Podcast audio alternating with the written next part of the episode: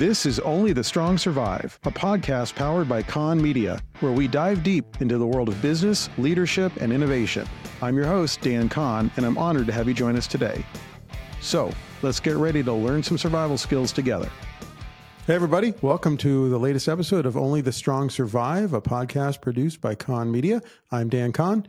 We have a really cool episode for you today, and I don't normally do kind of an intro, but Larry Chen and I have been friends for a long time. We've worked together for about 15 years. And uh, the episode, we just kind of went straight into it. So I wanted to kind of tee things up a little bit before we dove straight into the episode and give you some background. Larry is one of the most accomplished photographers in automotive and motorsports. He has a YouTube channel. He has his own photography business. He does a lot of work for different major companies. He also has a show with Hagerty on YouTube. For quite a while, he was on the Hoonigan channel as well. Did a lot of stuff with Ken Block when Ken was still around. And he also is a Canon Explorer of Light which means he is the only automotive photographer who's a, an ambassador for Canon Camera Company going around the world doing seminars, teaching people. His work is showcased on their site. So he's a really talented, really neat guy. And this episode is all about creativity. So I hope you enjoy it. I hope you enjoy Larry. He is a delight. He is just a really, really neat person. I think you'll pick up on that pretty quickly on this episode.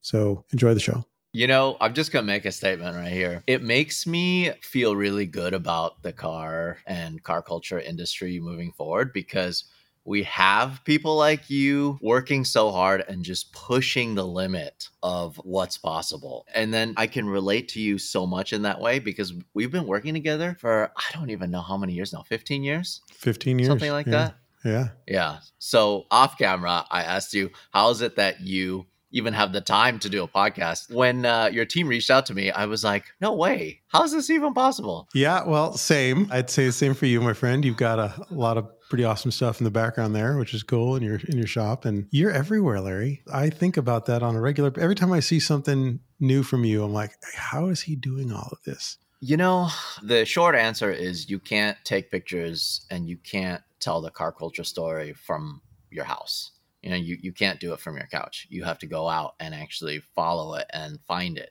there's just so much good stuff going on and it's something that you can't even contain it's going to happen whether i'm here or not it's going to happen honestly even whether you're there or not but us feeling the fire helps so much tomorrow morning i'm flying to italy for 10 days to shoot more episodes of our hagerty show, Capturing Car Culture. I just did the final like draft of our first episode season opener for this year, which we've already shot half the season for Capturing Car Culture. We started the season off in Hong Kong. That was our first destination. We shot 10 days there and then we shot 10 days in Thailand and then we shot an entire month in Japan. So that's 13 episodes already. Yeah, the the fourth country is going to be Italy and so on and so forth. I really pride myself in being able to travel, you know, because I'm not afraid of it it's really interesting for me to tell the story worldwide about car culture, especially to the US audience, because a lot of times, especially us being in California, a lot of people like to complain about how tough it is for us to enjoy cars here, but it's not even, doesn't even hold a candle to most of these countries that I travel to. Well, let's dive into it. But first, we're going to back it up because we came in hot and I love that. And our guest today is none other than Larry Chen, photographer extraordinaire, media personality, man about town, car guy, SEMA's first content creator of the year. So, Larry, thanks for coming on the show. Yeah, thank you so much. That was such a big honor. My guys actually made the comment. They're like, you know, you opened the pamphlet the playbill or what whatever the SEMA yeah the program booklet, type, yeah. the program. And you look at you know the SEMA person of the year all of these other categories that have been going on for so long over 50 years right? Yep. And then you look at the first name and then you go down the list and you look at the last name. They're like moving forward forever you're going to be the first name on that list. And i'm just like oh my god. The weight of it really I, felt it on my shoulders you know and it's something that i think about all the time pretty much every day because the trophy is proudly displayed in my office. And and you know when i walk in i see it. It does mean a lot to me and and people like us. I just never expect anything like that. I just like to do this for fun. In fact i feel like if i stop doing this i'll probably just collapse. You know i have to continue doing this. Yeah It's it's an interesting thing, and that's actually so. Our topic for today's show is creativity, and and there's no better person, I think, at least in the little world that I operate in, to talk about creativity than Larry. So, Larry, just to kind of start, and I, I think most people listening to this probably know who you are. If they don't, they at least know your work. But can you give us a little background on kind of what you do and and where you came from? Yeah, so I, I take pictures of cars. Understatement of the year, but okay. I grew up in Southern California, so it was only natural for me to fall in love with car culture. It started with a love and passion for driving. And I actually quit driving, you know, autocross, time attack, and, and building cars. I, I, quit all of that stuff. It, w- it was a pretty amateur level, but I loved it. It was my passion. And I did it with friends. And that's how I fell in love with this. I quit all that to pursue photography and video. And now it's kind of come full circle where I'm getting back into driving as much as I can. You can see my time attack car, my Toyota SEMA build that I drive. I, I learned how to drift. I'm starting to get into everything rally, whatever, just because I want to get back into what I actually truly love, which is actually driving the cars. While as much as I love content creation, it's just about doing both. And luckily, I am able to do both a lot of times at the same time when I'm at uh, these racetracks photographing these cars. And you've got a hell of a resume. I mean, you shoot drift, you shoot time attack, but you've I've seen your stuff drag racing, Pikes Peak, yeah. feature. I mean, we work together on feature photography, luxury stuff, OEM stuff. I mean, you it's I just did a, a job for you guys just a couple days ago. Actually, it was in my shop, the SpeedKore, the most recent carbon fiber car that they showed at the Grand National Roadster show. It's called Ghost, right? It's a vehicle that honestly the most expensive vehicle that's ever been in my shop on my lift, which I was super scared of. But it was also very cool for it to be here because the Grand National Roadster Show it only happens a couple miles down the street from my house. So I figured it would be a good idea to interview them here, get the story of the car, then photograph it around town. But I'm actually really glad that you're mentioning all these things that you know what we do or you've heard about what we do or you've seen what we do because most of those things that you just named right now, we do not for work. We do for the credibility. And I love that. What we actually do for work is what we mostly do for the OEMs Nissan, Toyota, Ford, whomever. I, have pretty much worked for most of the major manufacturers. A couple of them actually th- through you guys, including motorcycle manufacturers, right? Aprilia, uh, Moto Guzzi. That's actually our real work, if that makes sense. That's what we do to make a living most of the other stuff that we do, whether it comes to event, editorial, all the YouTube stuff, just purely for passion and for credibility. And it seems to have worked, you know, because doing that is just showing what we're capable of. And then a lot of times the OEMs appreciate that. Well, one of the things I wanted to kind of start off this conversation with, and, and like we were talking about at the start of this, you know, you and I have known each other and, and, worked together for like 15 years now, and you've come a long way, and I think in some ways, I guess I have too, and and we've we've done a lot of interesting stuff, and we've had some crazy adventures, and I think back to like Virginia City hill climb type stuff, and I'm like, oh mm. man, that seems like a lifetime ago. But the one thing I'll say to anyone who ever brings you up, even beyond your talent, and I think you're probably the most talented automotive photographer working today, is that you're a nice guy you are so nice and you are and you always have been. Since the first day i met you you're just a you're a regular person. You're approachable. I have kind of quietly sat in the background at sema show and places like that where i see people come up to you and says especially since you got more active on youtube and things like that you're becoming pretty high profile. You're cool to everybody. Like is that just part of your personality or is that something you work at? Like how does that work with being a creative? There's a couple things with that right? There's a couple levels number one, we want to work with the people that we enjoy being around, not because they're more talented, but because we have to spend so much time together and we have to work well together. I think that's really number one. To your point about, you know, you saying I'm top, I honestly, n- not trying to be humble or anything, honestly, legitimately don't think I'm at the top. And I see so many other people that are better than me, but I try to be as reliable as possible. I try to be friendly, easy to work with, you know, deliver stuff in a timely manner. Like everything else is basically supporting my photography.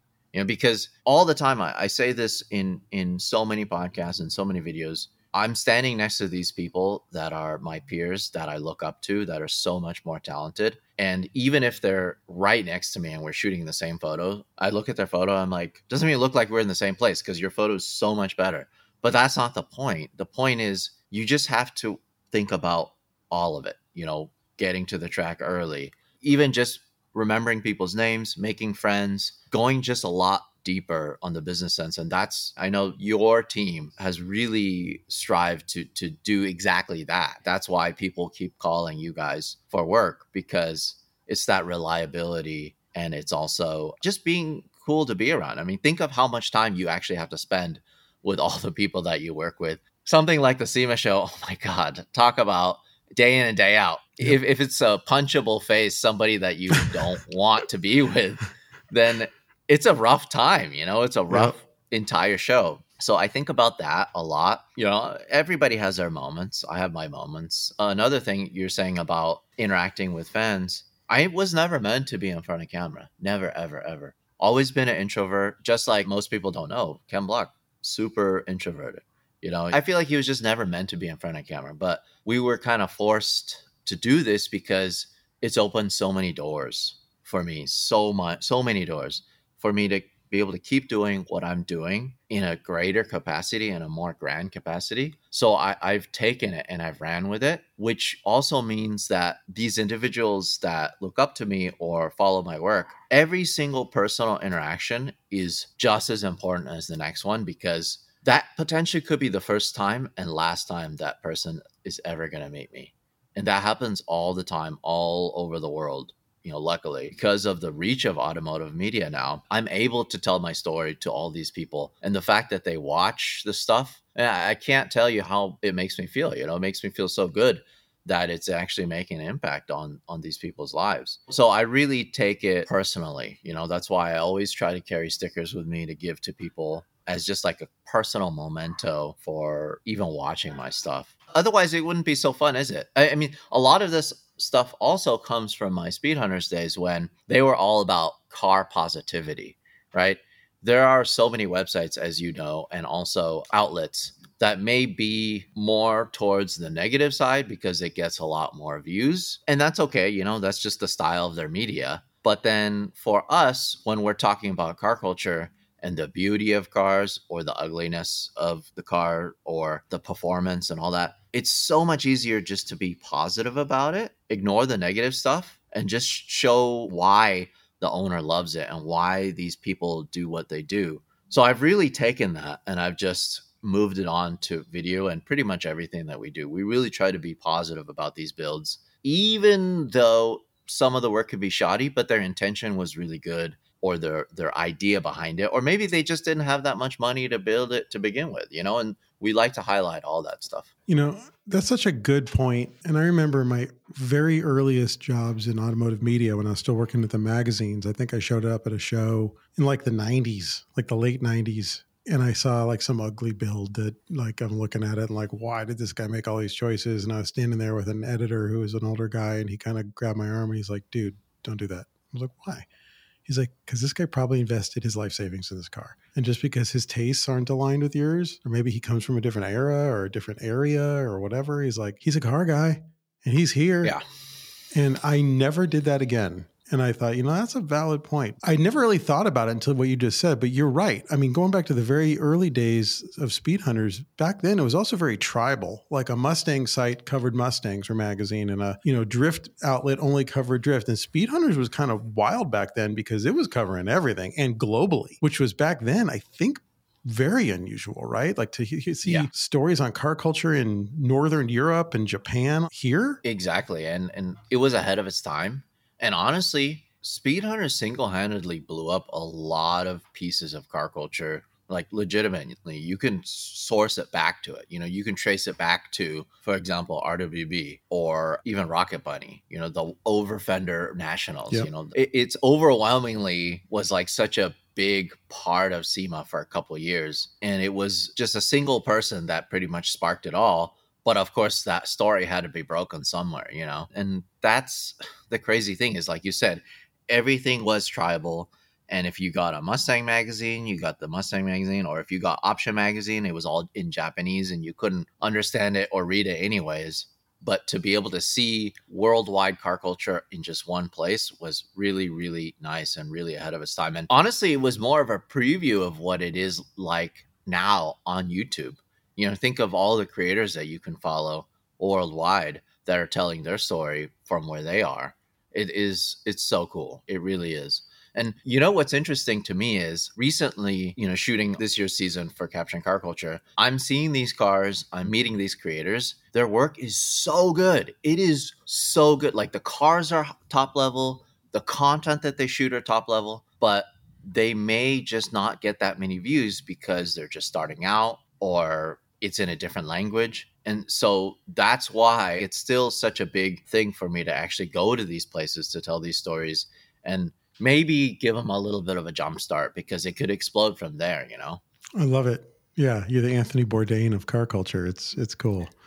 you wait till you see the season opener. I, I snuck in some food stuff there. So nice. A lot of people are saying that. So I'm like, you know what? I'm just gonna do some street food stuff. I'm just gonna do some food stuff in a car show, you know?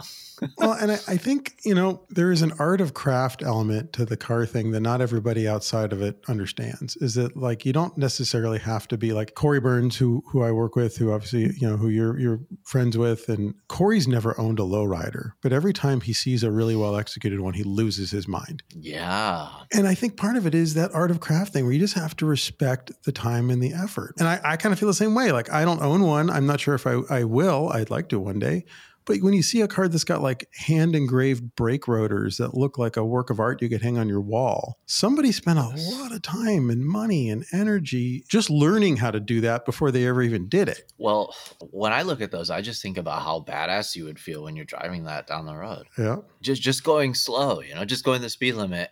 That would just be so cool. So let's go back a little bit. And for those that are listening, you know, you've got some pretty cool deals going right now. You've got your Hagerty show, and then you, I know you have a relationship with Toyota, and you've done a bunch of builds with them. You work with Canon as as a, an explorer of light. You know, you're kind of an ambassador, and I know you've taught some classes, and so obviously you're working with some of the biggest, coolest brands in the world. But let's go back. First couple times you picked up a camera, like where'd that all start? How'd you get into it? How'd you learn? Did you go to school for it? Was this something you just learned by doing? Yeah, I, I just learned by doing it. I learned when I was going to those races and autocrosses and the events that my friends and I would actually go to. I would always bring my camera. And even if I was driving that same event, I would still take pictures or video or whatever. I would just shoot media because I found that even if we were there, and this happens still today, even if I'm there at a show or a race and I'm actually living the moment, people always come up to me and tell me, "Oh, I can't wait to see your pictures." I'm like, "Listen, we're here now enjoying the event. Why do you want to see it after the fact?" You know, through my pictures. But I realized that it, was a novelty and it was also like a, a cool thing to see your own car through somebody else's eyes. And I just kind of ran with it. And it took quite a long time for me to get to a point where I even broke even by taking pictures or, or doing media it pretty much like I started in 2004 taking pictures of cars. I've I've told this story before, but like there was a goal at one point in one year, I told myself, look, I have to break even. I just have to. I can't do all these odd jobs, building computers, selling nuts, like peanuts, just doing different things. I mean, there's just so many jobs that I did just to fund this hobby of traveling the world, taking pictures of cars. It got to the point, I think it was around maybe 2009. I was like, look, I have to break even somehow. I have to. And luckily, that year I was able to break even. And then the next year, I told myself, look, I have to take home for the entire year, take home $10,000. If I made $10,000 for the year, I would be so happy. And I was able to hit that goal. And then the next year, that's when I got picked up by Speed Hunters and I started working with you guys. And then it just slowly went up year after year after that because it wasn't an overnight thing. You know, now it's been 20 years. It's just baby steps every single time there's no just quick shortcut. It was just, you know, shaking all those hands, meeting all those people, making friends. The same people that I started with all those years ago, back in 2005 and 6, same people I used to work with at like Drifting Magazine, at back then it was what Prime Media, whatever, are the same people I work with today. But guess what? Now they're in these crazy high up positions in car manufacturers, at other OE suppliers, wheel, tire manufacturers, you know, we're all doing the same thing, but just in a different capacity. And being able to work with those people, it, it's just so good. It just feels so good. It's awesome. Was there anyone early on that took you under their wing to say, hey, let me show you what you're doing right and let me show you some ways you can improve and tag along? I think, like I said before, really the people that inspired me and the people that made me push harder were the people that I started with and the people that I shot with. And part of it is because we would give each other personal challenges. Oh, interesting. You know, especially if we were at the same event, we would just see who could do better, not for monetary purposes or anything. It was just to really push the envelope of car photography because what we were doing back then, and still, even to this day, I think, man, this is so dumb. It doesn't make any sense. There's really no guidebook for most of the stuff that we're doing. No, it's art, it's subjective.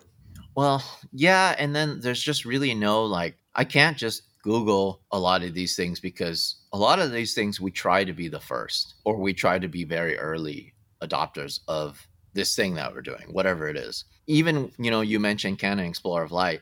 Out of the 35 explorers of light, I'm the only car photographer. The other photographers are surfing, wedding, portraiture, conflict photography, news, you know, landscape, art, whatever, fashion, a lot of fashion photographers nothing wrong with that, but it's just something that is more rare, a more of a niche, you know, in the grand scheme of content creation worldwide.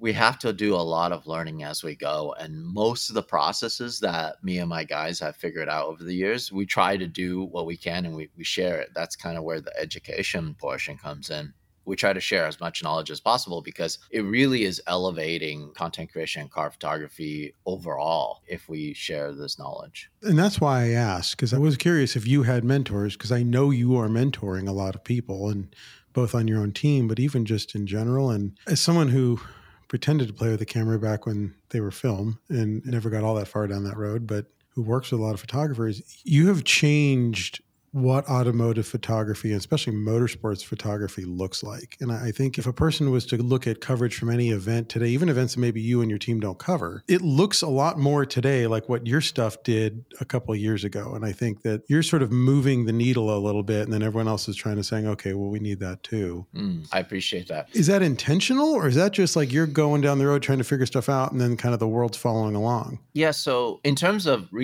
recently, like mentorship wise, the person I really look up to is Zwart. Uh, I don't know if you've ever worked with Jeff Zwart. Yeah. he, he is me, but just 30 years ago. Our careers are exact, pretty much exactly the same. You know, he used to do Pikes Peak photography. He worked for Motor Trend. And then he slowly got into directing and motion, which is what I'm getting into now. And then also, he loves racing and driving, and he's still racing today. That's like everything I want in life, right? Doing what I love in terms of photography, directing, cinematography, directing commercials, which we're starting to do now, and then racing on that level where he gets all these invitations. I told him flat out. First of all, I, I'm very candid about the fact that I tell everybody that I wish he was my dad. But I tell him, like, especially at, at these events where I'm like, Porsche literally invited you to drive their 917, the Gulf liveried $30 million, maybe more car the car. The car or one of three cars or whatever. Am I going to be in that same position 30 years from now? I don't know. Will there be these opportunities? Who knows? But also, like you, he's also a really nice guy. Yeah. And he is easy to work with. He's not like, I mean, I won't name names, but there are creatives out there that are not so easy to get along with. And I think they can kind of get away with that because, oh, well, they're a creative. And it's like, yeah, but they don't have to be a dick. Yeah that that's the thing is like i said there's there's so many good shooters out there but they just maybe sometimes it's just a little more difficult to work with them and then they get weeded out you know that's the thing. In terms of like the style what you're saying about people shooting things that may look like what i'm doing i was more just taking advantage of the available technology and just pushing it every single time pushing it and this is the simplest thing okay very early on, people would ask me, why is it that your photos are so much clearer? And I I was thinking like, what does that even mean? You know, what what does that clear? What that, that could mean so many things. And I realized what I was doing was I was just doing something I would have liked when I was just starting. which is publishing huge, as big as possible for what browsers, monitors, what bandwidth was able to handle.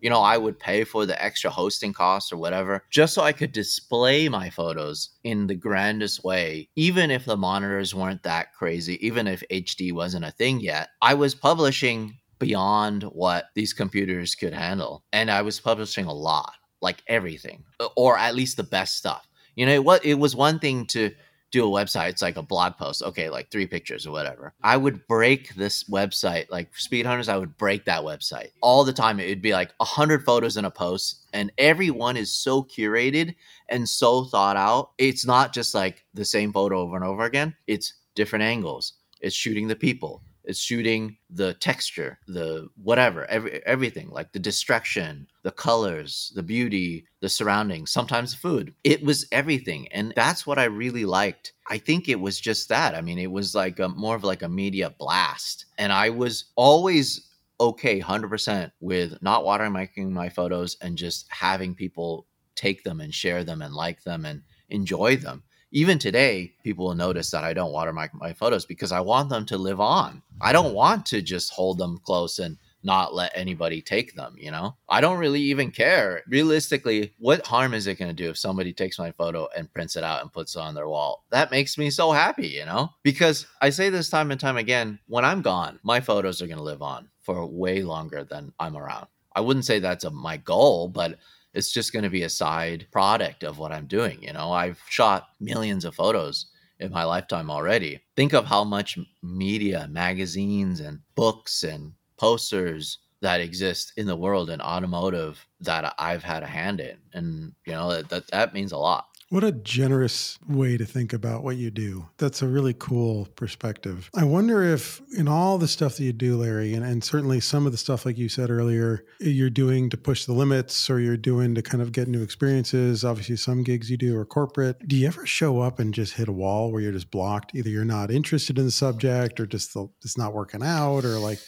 you're just going, man, today's not my day. From the outside, it looks like everything you do is pretty killer.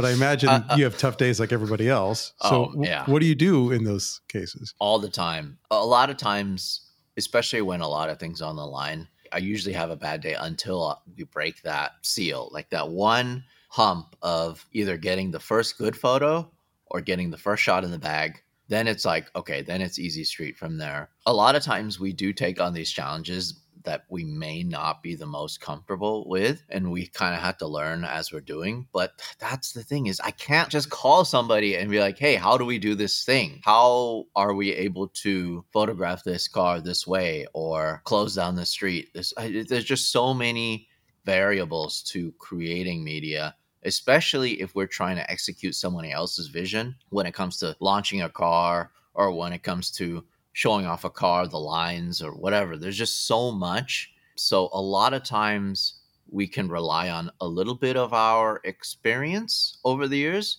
Sometimes we just can't. So, me and my guys, sometimes we're just running around with our heads cut off. Like, you know, it's a lot of figuring out as we do. But luckily, because we have the foresight a lot of times and we have the experience, most of the time we can pretty much figure it out. I mean, knock on wood, I haven't really had a big project fail. And part of it is because I just won't let that happen. I just can't. We just can't afford that to happen. But also, we really just pride ourselves in being able to do what we love to do.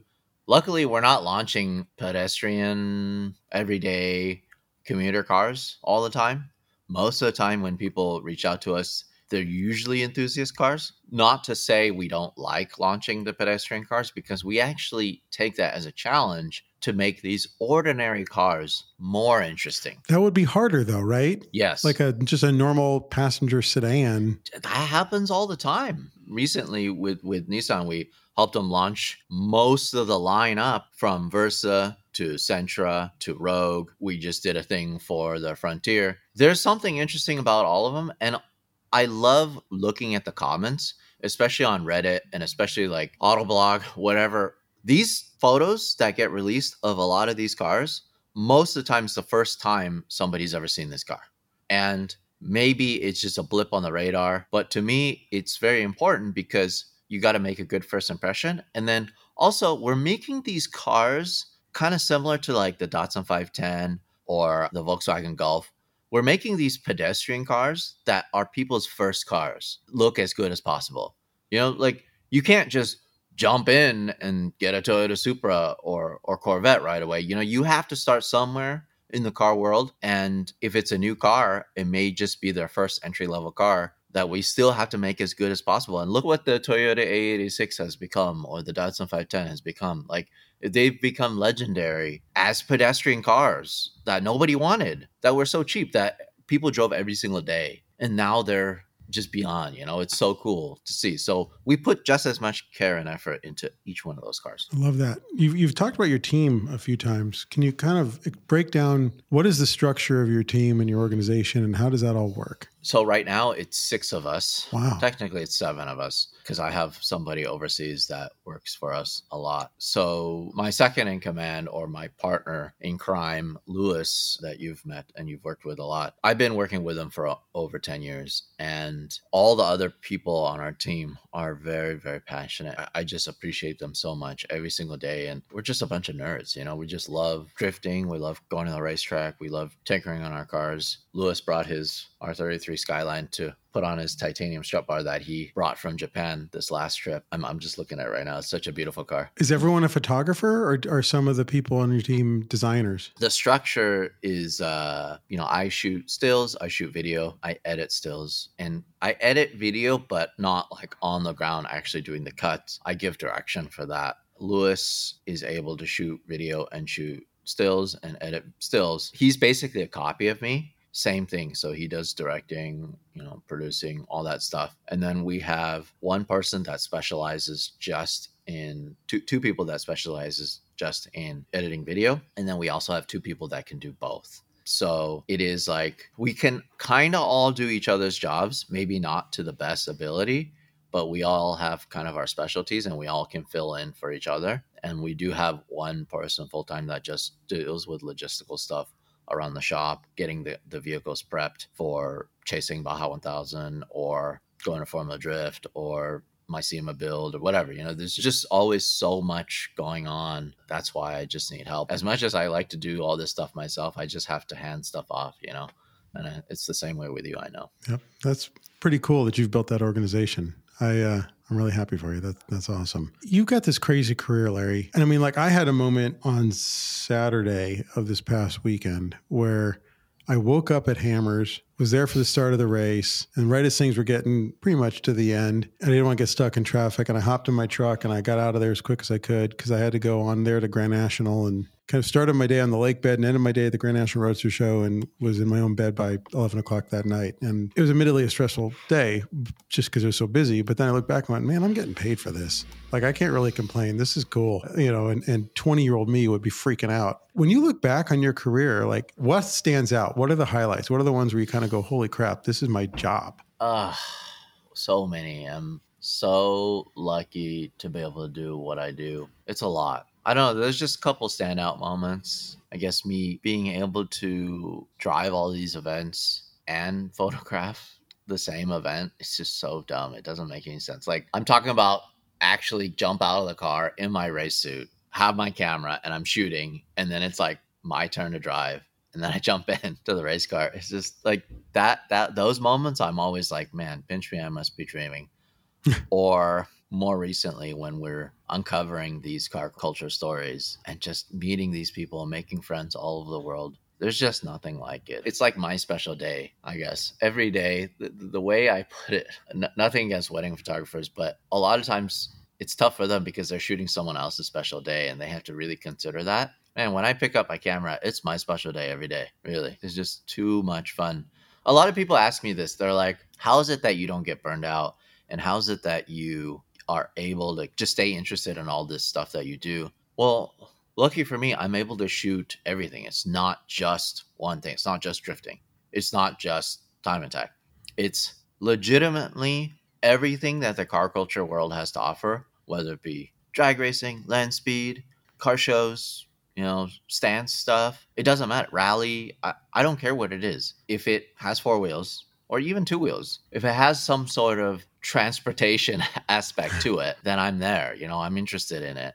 And honestly, if I did get burned out, I would stop. But I just don't really know what else that would keep me interested. You know, I, I don't really know what else would make me so happy. I, I, just I love it too much. It's, it is just a good time. Sometimes I think it's like, wow, this is just so crazy that I'm doing this right now. But it's, it's just a lot of fun. And the best part is it's not just for me. You know, I, I'm experiencing this stuff, but I'm showing it to the world, you know, whether it be through my shows or still photos on Instagram, you know, people can follow along with me. And that's the beauty of it. I saw a post, I can't remember what platform it was on, of you shooting yourself drifting. Mm, yeah. And I thought that was wild. Like, can you explain what you did there? Because that kind of blew my mind a little bit. Yeah. So I did the same thing. This is going to sound so dumb, but I did the same thing at my wedding. Okay. You shot your own wedding. Yes. In 2013, it was just a very small, intimate thing. And it was in Hawaii. I set up five remote cameras and we just did the thing. You know, it just happened. And then afterwards, I just kind of saw all the cameras and looked at the cameras and see which ones came out. It worked out, but it wasn't so much a pride thing as it was like we kind of have to do this, just like bringing somebody over from the mainland to to follow us. I think it was just something that was a quirky thing that I just wanted to do and and it worked out. So then I was thinking a lot of people ask me this question, if you're driving, who's taking pictures of you? I was thinking, you know, well, usually it's my guys that are taking pictures of me driving. But yeah. how fun would it be if I was taking pictures of myself driving? And that's just exactly what we did. I set up a uh, my camera at a corner by corner at uh, Apple Valley Speedway, which is uh, our local drift track. They're so good to work with, and we love shooting there because they pretty much let us have full rein of the place. So corner by corner, I just set up a camera, and as I'm passing through that corner, I'll just trigger the remote with my mouth. that was the part that was crazy. Is you, yeah. you're using your mouth. The funny thing is, they actually build a mouth trigger that's a button, and it's like a rubber piece that you put a, put in between your teeth, and then you can trigger the camera that way. I just figured it'd be funny if I just put the remote straight in my mouth, you know. And the photos may not have came out the best, but I just thought it was fun just to be able to say that I did that. And it's something that I envisioned a long time ago and it worked out. But for the longest time, my driving didn't match that. You know, like I couldn't place the car exactly where I wanted to until I picked up drifting about two years ago now. Now I feel comfortable with actually doing that kind of project, you know? I think it's amazing that you shot yourself drifting because that's a relatively low risk deal. The fact that your wife was cool with you shooting your own wedding speaks very highly of her and her trust in you oh. because I don't know a lot of brides that would be cool with that. So that's. Yeah. Well, that's what happens when you marry a photographer, I guess. so I want to get kind of new agey for a second. You are very clearly an emotionally intuitive person. And beyond the fact that you're very kind and you're nice, and I've seen you kind of interact with people and, and how you kind of treat your own team and fans, just the stuff you're saying today, you know, and the fact that, like, you know, the fact that you want to leave something behind in your work. And do you think that that impacts the work itself? Because photography can be a pretty emotionally powerful thing. Is it a requirement to be sort of emotionally intuitive to be a good artist or, or no? Hmm. That's a good question. Like, are you communicating emotionally through your photographs? Or are you just trying to capture a moment? Or are you trying to tell more of a story than that? It's tough. I, I I'm not really a decisive moment photographer. I'm not. I'm not that guy. I take my time and a lot of times I just have to take it for what it is. I like to be very honest and truthful with my photography. I like to show people what it looked like to me at the moment. So you'll see, like, I, am not going to Photoshop a crazy cloud or crazy mountain in the background or whatever. I do everything practically. And part of it is because that's what I know. You know, with a lot of these cars, like for example, the SpeedKore Ghost car, maybe other photographers that could have just taken it to the Walmart parking lot and they could have just photoshopped a huge landscape background or whatever, or was at a racetrack or this cool downtown scene. But instead, I don't know how to do that stuff. I'm more of a natural and practical photographer. So I'll do everything practically and it's the real deal. The way you see it in the photo is the way it looked like in real life. I don't think I put too much emotion in it. I mean, does that does that make sense? It does. What's your take on? I mean, so you brought it up, um, mm. and I, I, know a lot of your stuff is. I mean, I'm sure you guys do a little bit of fine tuning, but yeah, we have. It to. is pretty much what came out of the camera. And, and, and, there's certainly a thing that's happening now where, you know, there are some photographers out there for better for worse that what what's coming out of the camera, you know, they're doing stuff handheld, low light, and then yeah. all of a sudden you see the final product and you're like, oh my God. Like that's and and clearly there's huge amounts of work going on in, in Lightroom or Photoshop yeah. or whatever. Is that good? Is that bad? Is it just a different type of thing? What's your take on that? I think it's a different style. And what's good is for a while it seemed like cg and also ai was taking really like the stage front and center in terms of like what manufacturers are looking for. For the longest time they were looking for that really polished look and they were looking for a car that looked perfect. But now it's come full circle where they want it to actually be realistic and they want more of it which you just can't do and you can't make financial sense of doing everything in cg why would you want to make it imperfect in CG? It, it, just costs so much more still now to do everything in CG. So, and there's a lot of things lost in it, you know, especially when you're talking about what a lot of stuff we do for Toyota is the trucks, and we try to show them in their element, off roading, dirty. And there's a lot of things that just don't translate. All right. There's a lot of things that you just can't fake, like handprints on the door from the dust or the way the mud flings and all of that stuff they actually like it and it's actually compared to cg and compared to heavily photoshop stuff it's actually way cheaper to do practically. And who knows what can come from it you know? It could show the product in a different way. It's come full circle though where i noticed that a lot of the work that we're doing is less polished because maybe it's more relatable. I don't know, but it's just what we specialize in. We obviously have to use a lot of post processing too, but what we're doing is fixing our mistakes. And what we're also doing is we're trying to match the photos to each other. And in order to do that, it just takes a lot of time. Plus, we're doing the obvious things, especially that the manufacturers would want us to do, right? Like take out the porta potties in the back.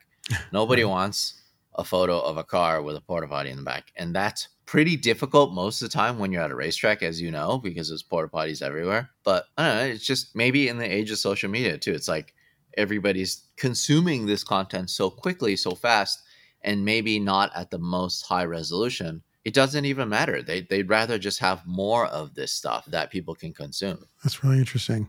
One of the mottos I live my life by is make every mistake once and and I it's kind of how I learn is by usually kind of screwing something up and then going up. Oh, okay, can't can't do that again. So a question I, I, ask a lot on this show is: if you think back over your career, what is one mistake that you can think of that you made that really stands out, and, and what did you learn from it? That's a really good question. I feel like we make mistakes pretty much every day still.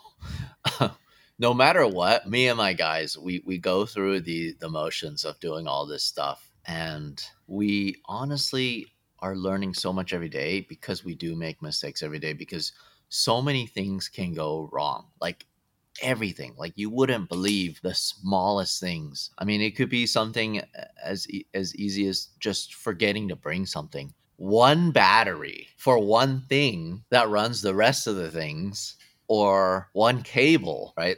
It, it, could be anything, or it could be something dumb. I don't know. We just call it dummy proofing ourselves. And so we take all these extra steps to double, triple, quadruple backup or have fail safes for a lot of things we do. But I guarantee you, every single time we pick up our camera, there's always something new where it's like, oh man, I, I can't believe we didn't think about this.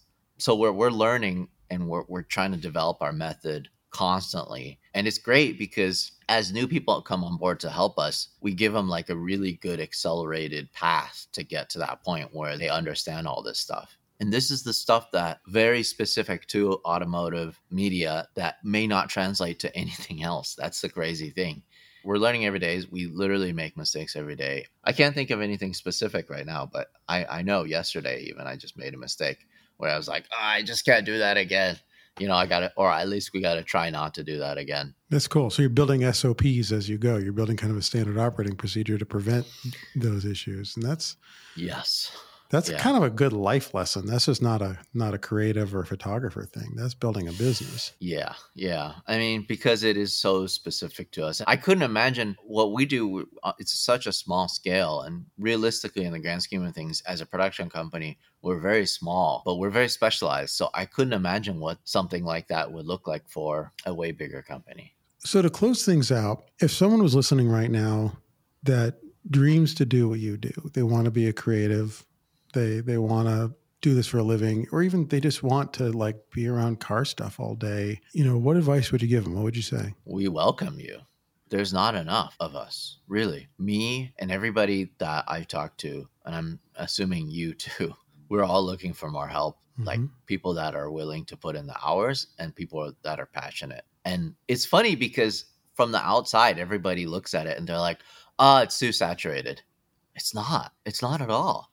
We need more help. We need more people because now more than ever, the appetite for this content and the appetite for automotive in general, transportation, is bigger than ever. It is so crazy. I just don't have enough time. I don't have enough weekends. I don't have enough manpower to get all the stuff done that we want to do because there's just too much to do. There's never been a time, I feel like, in history where it's like that. I mean, you could just look at the demand for cars. There's never been a time where these manufacturers can't make cars fast enough. They just can't. We went to the Toyota factory in Tahara outside of Nagoya this past year, and I look and I'm like, so it's every minute a new car is coming out, and these are already sold. Every one of these, all four hundred thousand from the year, and they're like, yeah, we, we can't make them fast enough. We need another factory. like that is crazy. That is insane. That's so cool. That's a really cool and beautiful sentiment from a really cool person. Thank you. Thank you. I appreciate you having me. Yeah, thank you for being on. So that is it for this episode of Only the Strong Survive, powered by Kahn Media, featuring the incomparable Larry Chen. Larry, where can people find more about you if they want to follow you? You can follow me on Instagram, Larry Chen. You can follow me on my YouTube channel. It's also Larry Chen. We have a show on the Hagerty YouTube channel, which is called Capturing Car Culture. And you can download all the free high res wallpapers you want on my website, which is larrychenphoto.com. Awesome. I hope everyone found today's conversation interesting. If you did enjoy this show, I would encourage you to rate, share, review, and give feedback on whatever platform you use to enjoy podcasts. You can also reach out and talk to us directly. Just email me at otss at kahnmedia.com. We'd love to hear from you. Until next time, I'm Dan Kahn. Thanks for joining us.